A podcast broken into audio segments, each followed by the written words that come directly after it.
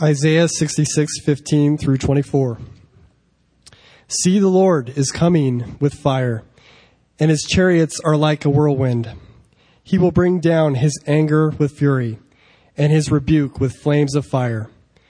For the fire and with his sword the Lord will execute judgment on all men, and many will be those slain by the Lord. Those who consecrate and purify themselves to go into the gardens following one in the midst of those who eat the flesh of pigs, rats, and other abominable things. They will meet their end together, declares the Lord. And I, because of their actions and imaginations, am about to come and gather all nations and tongues, and they will come and see my glory. I will set a sign among them, and I will send some of those who survive to the nations, to Tarshish, to the Libyans and Lydians, famous as archers, to Tubal and Greece and to the distant islands that have not yet heard of my fame or seen my glory. They will proclaim my glory among the nations, and they will bring all your brothers from all the nations to my holy mountain in Jerusalem as an offering to the Lord, on horses, in chariots and wagons, and on mules and camels, says the Lord. They will bring them as the Israelites bring their grain offerings to the temple of the Lord in ceremonial clean vessels and I will select some of them also to be priests and Levites, says the Lord. As the new heavens and the new earth that I make will endure before me, declares the Lord, so will your name and descendants endure. From one new moon to another, and from one Sabbath to another, all mankind will come and bow down before me, says the Lord. And they will go out and look on all the dead bodies of those who rebelled against me.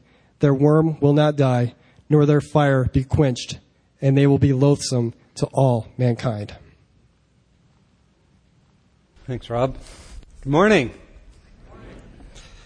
In his uh, marvelous series of children's books, C.S. Lewis, in the Chronicles of Narnia, there's uh, wonderful tales that the children go through and adventures and all kinds of challenges through the seven books. But in the very last book, the last battle, things get really, really dark. Forces of evil seem to be winning. The story ends with the good guys being defeated by evil and being forced to go into the stable door, which appears to be a place of terrible judgment. But when they go through that door, what they find is that that door is the way into the new heavens and the new earth. The beautiful new creation that God has made. So the story ends actually with the bad guys being left out and the old world destroyed and the good guys on the inside, living in the joy of the new creation and all its glory in the presence of Aslan, the lion, the Christ figure. As we close the book of Isaiah today, God, through Isaiah, gives us the end of the story. The end of the story, not just for believers, but the end of the story for every human being who's ever lived. When you read a novel, it's best to wait to the end, right? To find out what happens so that you can be surprised when you get to the end. Although some of you cheat, I know, and you read ahead because you can't stand it. but for us, God wants us to know the end of the story now so that we can live in this world with its increasing darkness, so that we can live with hope and perseverance in the midst of what appears to look like around us that evil is winning way too often. In our world, is an amazing diversity of people, isn't it? There's different races, different personalities, different cultures, different languages, different religions, and we could go on and on. There's amazing diversity in the world. Different ways of looking at life, etc. But it's important to see, and this is where Isaiah brings us here at the end of the book, as we close the book of Isaiah, he brings us down to show us really there are only two options, only two possible destinies for every human being on earth. Every human being must go through the fire of Christ coming again. The question is what's your personal destiny? Will you and I end up on the inside of the new heavens and the, and the new earth through the stable door, or we will end up on the outside, left out? Let's pray. Thank you, Lord, for this amazing journey we've had through the book of Isaiah as it has really revealed the entire gospel. As from beginning to end, Lord Jesus, you are the center of this book. You are spoken of over and over again as the one who has come, the child who was promised, the one who came to carry our sins as we all, like sheep, have gone astray, and yet God has called the iniquity of us all to fall on you. You have made life available to us. And Lord, as we come before you, may we be open in our hearts about where we really are. And may you use this passage, this time we spend in the Word together today, to open up the minds and hearts of any of us here who have not settled that question, who have not given our lives to you, who have not settled the fact that we can spend eternity with you. And may that be settled today. We pray in Jesus' name. Amen. So, in this passage, Isaiah lays out the end of the story, and it's really, again, like I said, only two options. And first, in the beginning and the end of our passage, like, like parentheses around the center section, he says, Some will go to hell. He's very blunt about that, like much of the scriptures tend to be, that some will go to hell. Now I ask you to consider in your own hearts do you believe in hell? According to a recent Pew Research survey, who surveyed evangelical Christians, evangelical Christians, those who believe that you have to believe in Jesus to be saved, that he died for you on the cross, who believe that the Bible is the inerrant Word of God. Those are some of the characteristics of someone who says, I'm an evangelical.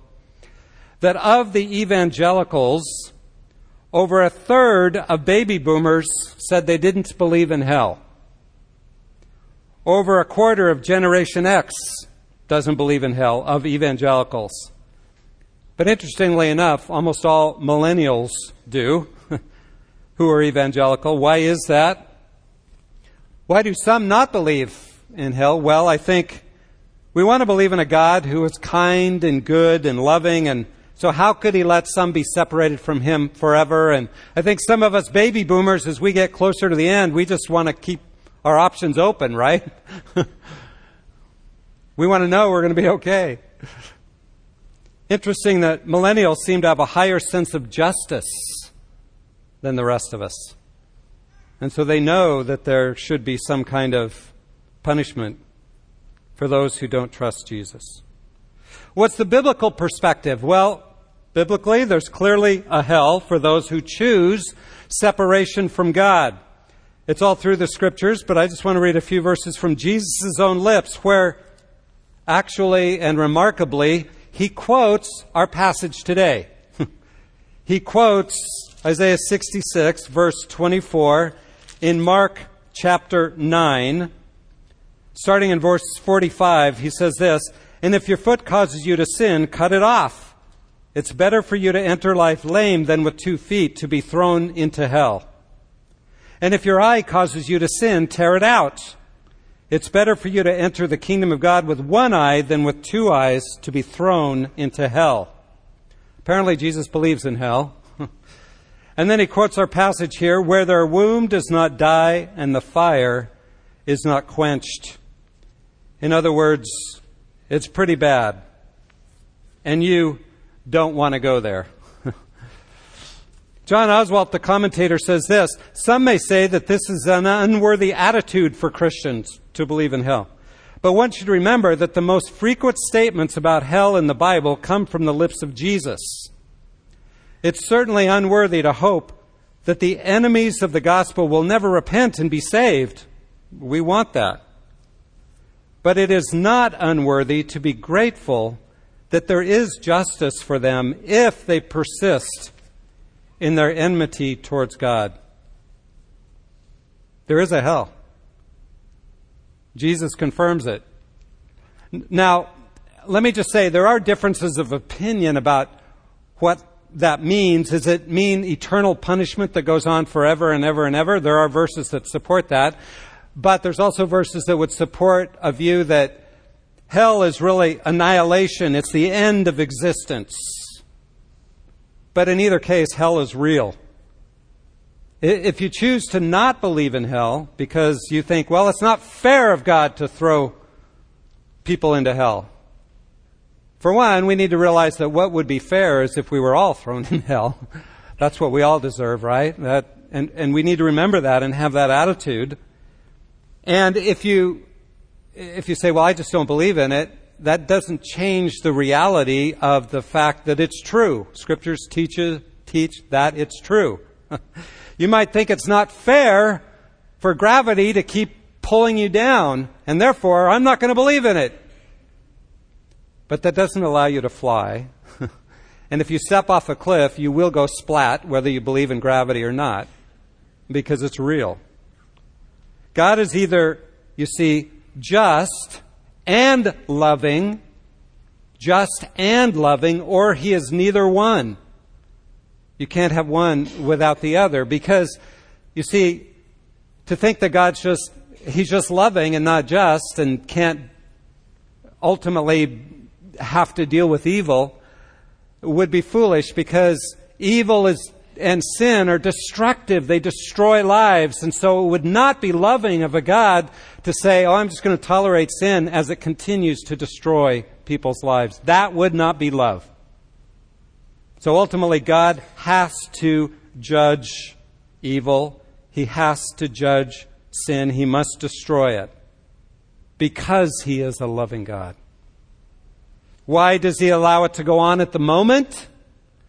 Well, we're told in Romans 2 because God is kind and patient and He desires everyone to come to the joy of what we were created for, which is a relationship with Him.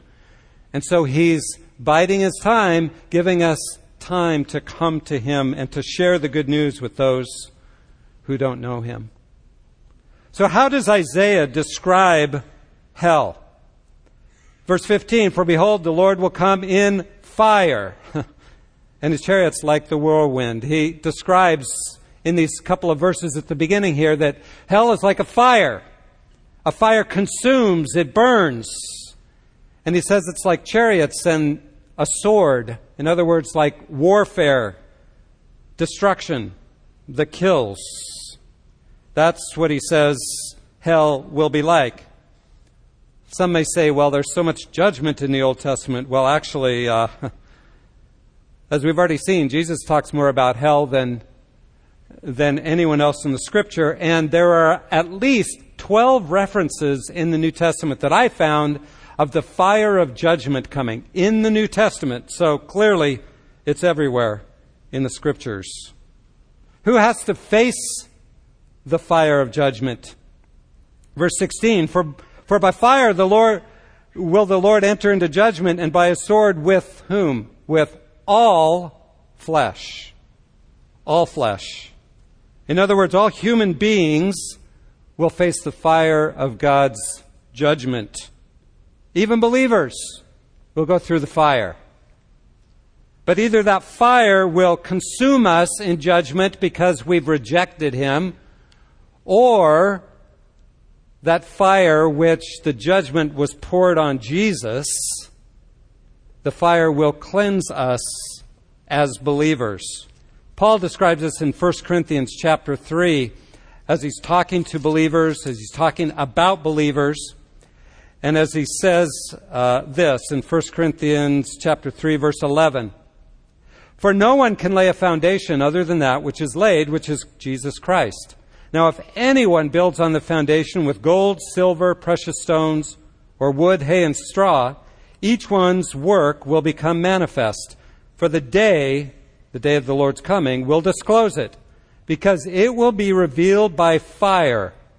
and the fire will test what sort of work each one has done. If the work that anyone has built on the foundation survives, he will receive a reward.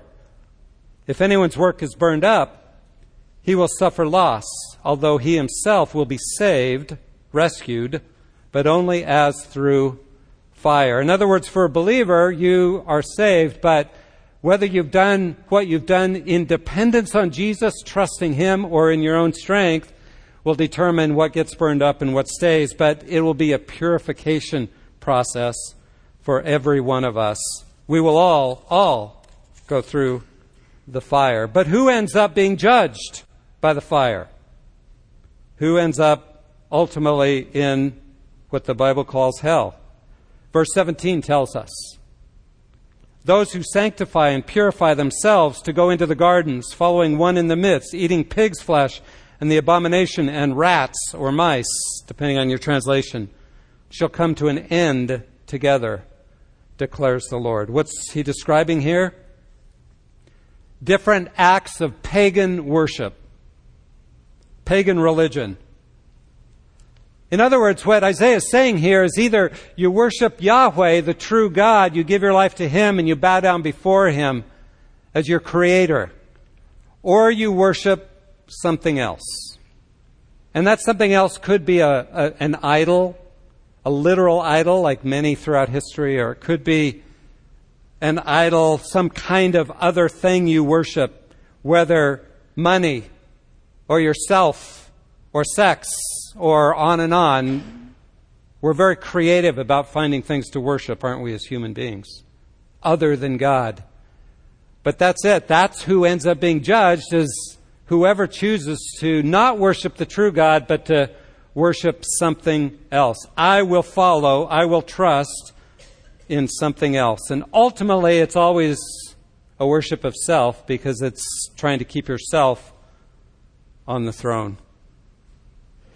You see, if you don't worship the true God here on earth, God will give you what you choose, which is eternity apart from Him. God, in His freedom he gives us, says, I will give you what you choose.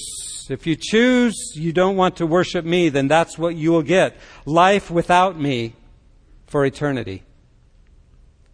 So in verse 24, as he ends this section, as the other bookend, the end of the whole book of Isaiah, when Jesus quotes this about the worm shall not die, their fire shall not be quenched, and they shall be an abhorrence to all flesh. What's he saying? He's saying, you know what? This is pretty bad. You don't want to go there. you do not want to go there. You were not created for that. You were created for worship of God and being whole and fulfilled and complete in His presence and in a relationship with Him. So you don't want to go there. So Isaiah begins and ends this last section with these bookends of judgment as if to say, these are the outside. This is being on the outside, and you don't want to be on the outside. You want to be at the center of what God offers you, and that's the rest of the passage, verses 18 through 23, which some will go to hell, but the rest will worship God forever. Notice how Isaiah begins this section, 18 through 23, about worship of God, where he says, for I know, now he's just been talking about judgment, right? And he says, I know their works and their thoughts. And the time is coming to gather all nations and tongues. I don't know about you, but that sounds ominous. That sounds like more judgment. And they shall come and they shall see my glory, and I will set a sign among them. So, what's he saying here? He sounds like he's building it up to judgment, which we all know we deserve it. Deep down, deep down, we know we've fallen short of the glory of God, every one of us. And ultimately, we deserve hell. That's what we deserve. Because we have walked away from worship of the true God. But Isaiah lays out a condensed version of the gospel, the whole plan of salvation, in a couple verses here, which is wonderful. And he says, For I will set a sign. Now, this is written 700 years before Christ came, right? What is this sign? Well, again, commentators differ on this, but I think Isaiah is thinking of Jesus because he uses the same word back in Isaiah chapter 7 as Isaiah offers Ahaz, King Ahaz, a sign, and Ahaz refuses to choose a sign, and so Isaiah gives him one. Verse 14 of chapter 7. Therefore, the Lord himself will give you a sign. Same word as in 66. Behold, here's the sign. The virgin shall conceive and bear a son, and you shall call him Emmanuel. What's the sign? It's Jesus. and then he's explained in, cha- in the servant songs, especially in chapters 52 and 53, where it says he took on our sin. He is the sign of life. And if we look to Him, if we look to the sign, just like looking to a road sign to go the right direction, if we look to Him as the sign and trust in Him, then we go in the right direction. We follow Him. We trust Him. He gives us life. John Oswalt again says this This is the great good news of Isaiah. God has entered into our judgment and taken it on Himself. And because of that, he can declare that finally nothing can keep us from his love except our own determination to persist in rebellion. The cosmos will be remade, and to all eternity it will ring with the praises of those who, though walking in darkness, they've seen a great light. So the plan of salvation is God sends the sign, and if we look to the sign, we are rescued we have life. That's the sense of verse 19. Notice what he says, and I will set a sign among them, and from them I will send survivors. Some translations say refugees to the nations, to Tarshish, Pul, and Lud, to who, those who draw the bow, etc., etc. In other words, to all the ends of the earth. So what's he describe here? That when we look to the sign, we become survivors refugees. Interesting, that's how he describes us, isn't it? Those who have looked to Jesus. But isn't it true? We've been rescued like, like a refugee who has escaped out of the war zone. When we put our faith in Jesus, we escape from that path that leads only to darkness, eternal darkness. And then he takes those survivors, those refugees, and sends them to all the nations to declare his glory. We are to be witnesses of what he has done in saving us. Not because we're better, but because we're simply beggars that have been rescued. and we're helping others know where we found food. So we're each called, every one of us who puts our faith in Jesus, we're each called to see ourselves as refugees. Not as better than anyone else, but somebody who's just escaped the darkness we're survived. We've been given life and we need to tell the world, hey, here's how you find it. Here's how you can escape the darkness. That's really what the word saved means in the New Testament, but it, we've watered it down so much we, we forget what it really means. It means to be rescued, delivered. So, this plan to send refugees, survivors, to all the world began with the apostles, didn't it? Where God scattered them, and then the early disciples scattered, and our, we are called to wherever we are and wherever God scatters us to share the good news, to declare His glory, it says, to all the ends of the earth. I love the fact we have a strong global outreach program here at Cole where we have a heart for the nations. We want people all over the world to come to know Him, and a third of our budget is put into that so that can happen. And we have not only global outreach, but local outreach. Global, reaching out to those whom God has brought here, brought here, especially refugees who understand what it means to be a refugee. We're refugees too. So let me share the good news with you. That's the plan. That's God's idea. And Notice what he says that we can share that good news with all the nations in all kinds of ways. Verse 20, and they shall bring all your brothers from all the nations as an offering to the Lord on horses and in chariots and in litters and on mules and on camels to my holy mountain, Jerusalem, says the Lord. I, I really love that picture of how people are coming in all kinds of ways. And isn't God good to bring people to Him in all kinds of ways into the family of God? Your brothers, it says. They shall bring your brothers. And they can come through social media or through dreams or through testimonies. But let's just be honest. Most of us here in this room, if we had an opportunity to say, here's how I came to Christ, would say we came through a family member or a friend, through a personal relationship, right? And that should be an encouragement to us that if people are going to come to Christ, they need to have us as friends. They need to hear the truth from us.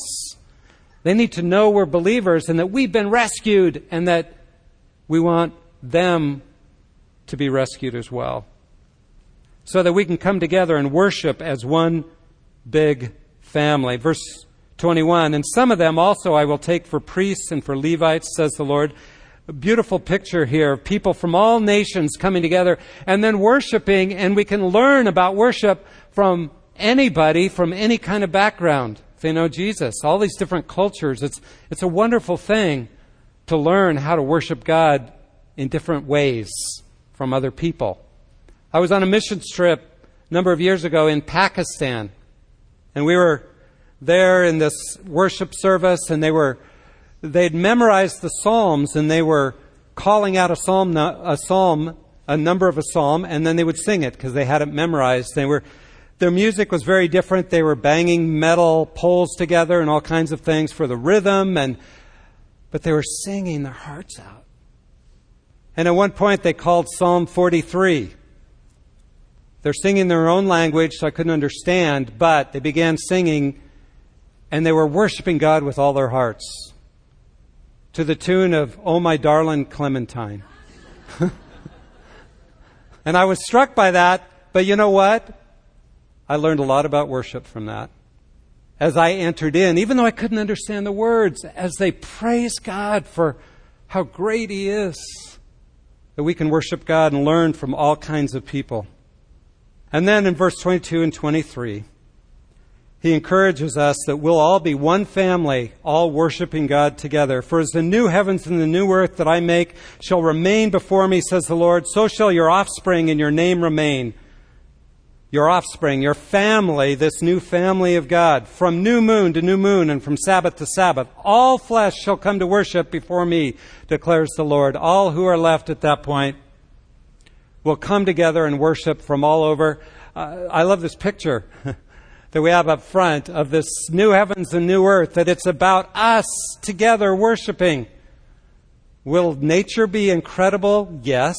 But what's most important about the new heavens and new earth is the people of God gathered together, different genders, different races, different cultures, different backgrounds, all together, worshiping God. It's the same picture that's given in the book of Revelation. I just want to read one section from the book of Revelation in chapter 5 as everybody is gathered together worshiping Him, starting in verse 11 of Revelation 5. Then I looked and I heard around the throne and the living creatures and the elders the voice of many angels, numbering myriads of myriads and thousands of thousands, saying with a loud voice, Worthy is the Lamb who was slain to receive power and wealth and wisdom and might and honor and glory and blessing. And I heard every creature in heaven and on earth and under the earth and in the sea and all that is in them saying, To him who sits in the throne and on the and to the Lamb be blessing and honor and glory and might forever and ever. And the four living creatures said, Amen. And the elders fell down and worshipped. Every creature in heaven and earth gathered together, worshiping him. That is God's longing for all mankind is that we might become what we were created to be in proper relationship with God, in proper relationship with one another, worshiping Him together. The description again of Oswalt says this That then is why the Bible ends on the same kind of note. Revelation ultimately describes one continuing service of worship. What's going on? Is the God of the universe some megalomaniac who constantly needs to be told how great he is? Hardly. The point is that our life is not about us. Just as the life of each member of the Trinity, Father, Son, and Holy Spirit, is not about himself. All too easily, we think that the next life is a place where we are rewarded, where we finally get the goodies, where we are blessed. Not true. Just as here, where the greatest blessings of life are when we become part of something greater than us, so it will be in the next life when we are taken up into the glory and wonder of the Creator, when we lose ourselves in the joy and love that radiates from Him, when we know what it is to be united with, but not absorbed into, the one whose greatest delight is in us whom He has made, then we will have truly found ourselves forever. Beautiful picture, isn't it? Amen? That's what we were created for. So that's the end of the story for all eternity. And yet, really, it's the beginning of the story, isn't it? We begin to see that life here was just a blip, and eternity is worshiping together, worshiping Him forever. So, what, the question is for each of us what will be the end of your story? Are you on the outside like like the peel of an orange that gets tossed? or are you on the inside?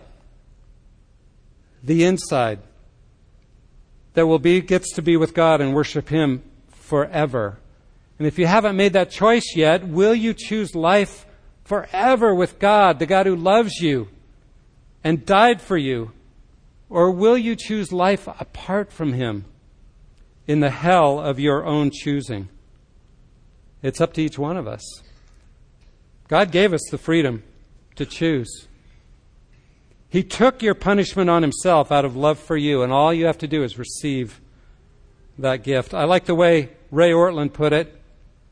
Hell was not prepared for you, but for the devil. Hell was not prepared for you, but for the devil. Heaven was prepared for you. But all you have to do to go to hell forever is stay on your present course of self salvation. But if you want to experience what you were created for, what God created for you, the heaven, it's simply choosing Him. In Romans chapter 10, the Apostle Paul says, Whoever, whoever will confess with your mouth Jesus is Lord and believe in your heart that God raised him from the dead, you shall be saved. That's all it takes. Jesus, I believe you're Lord. And I believe in your heart that you were raised from the dead. For me, you took my sins. That's all it takes, he says, for whoever will call upon the name of the Lord will be saved. Jesus, of course, describes salvation a number of ways, but the famous verse, John 3:16, for God so loved the world that he gave his only begotten Son, that whoever believes in him should not perish, but have everlasting life. You see, if you call on his name, you can become one of the rescued ones, one of the survivors, one of the refugees, because that's all we are. We don't get chosen because we're better. We have just come to him and said, Okay, Lord, I give up. And he rescues us. Last week we heard about Clay Binford. We prayed for it again today, but just let me retell the story a bit how Clay got a brain tumor and he had seizures and he was ready to go in to have surgery and they'd already hooked him up. He was they did a quick MRI so they could pinpoint exactly where the tumor was and then they rolled him into surgery and he already was being put to sleep by these IVs and they stopped the procedure. And the doctor came in and said, The tumor is gone. Amen? Isn't that amazing? Praise God for that. Yeah. Yeah. Two days later, Clay went home. He's had no more seizures. He's doing great. But the real miracle of that, you know, Clay eventually will have more health problems and he eventually will die because we all do. But I believe that's meant to be a picture to all of us that the cancer of sin that is eating us alive, God wants to remove that from us. And only He can do it by turning to Him as our life. And we all have to do that. We all have to ultimately make that choice. I had to do that at age 17. If you'd looked at my life, you would have said, man, he's pretty much got it together. I had financial security, I had status, I was well liked, I was did well in school, all those things. But inside, I had a black hole of loneliness and brokenness and sin and self centeredness that I could not deal with. And a friend shared the gospel with me, and I knew that's what I needed. And I gave my heart to Jesus, and it's been a lot of ups and downs since then. But you know what? That black hole is gone. It's gone. That cancer. And so Jesus offers that to everyone here. So I want to close this in prayer, and I want to share a prayer of salvation. If you've never given your heart to Jesus, please, today is the day of salvation. Today's the day to pray this prayer with me. And then I'll pray the prayer, a prayer for the rest of us. So if you've never given your heart to Jesus, please do it now. Pray this prayer with me. And then please let someone know. Come and tell me, email me some way. Let us know so we can help you begin to walk with Him. So pray this prayer. Dear Jesus, thank you that you loved me enough to die for me. That the cancer of sin could be removed from my life and I could be forgiven and be restored to what I was made to be. That I was made for relationship with the God who made me the Creator. So, Lord, I thank you. I receive the gift of salvation. Help me now learn to walk with you. I pray in Jesus' name.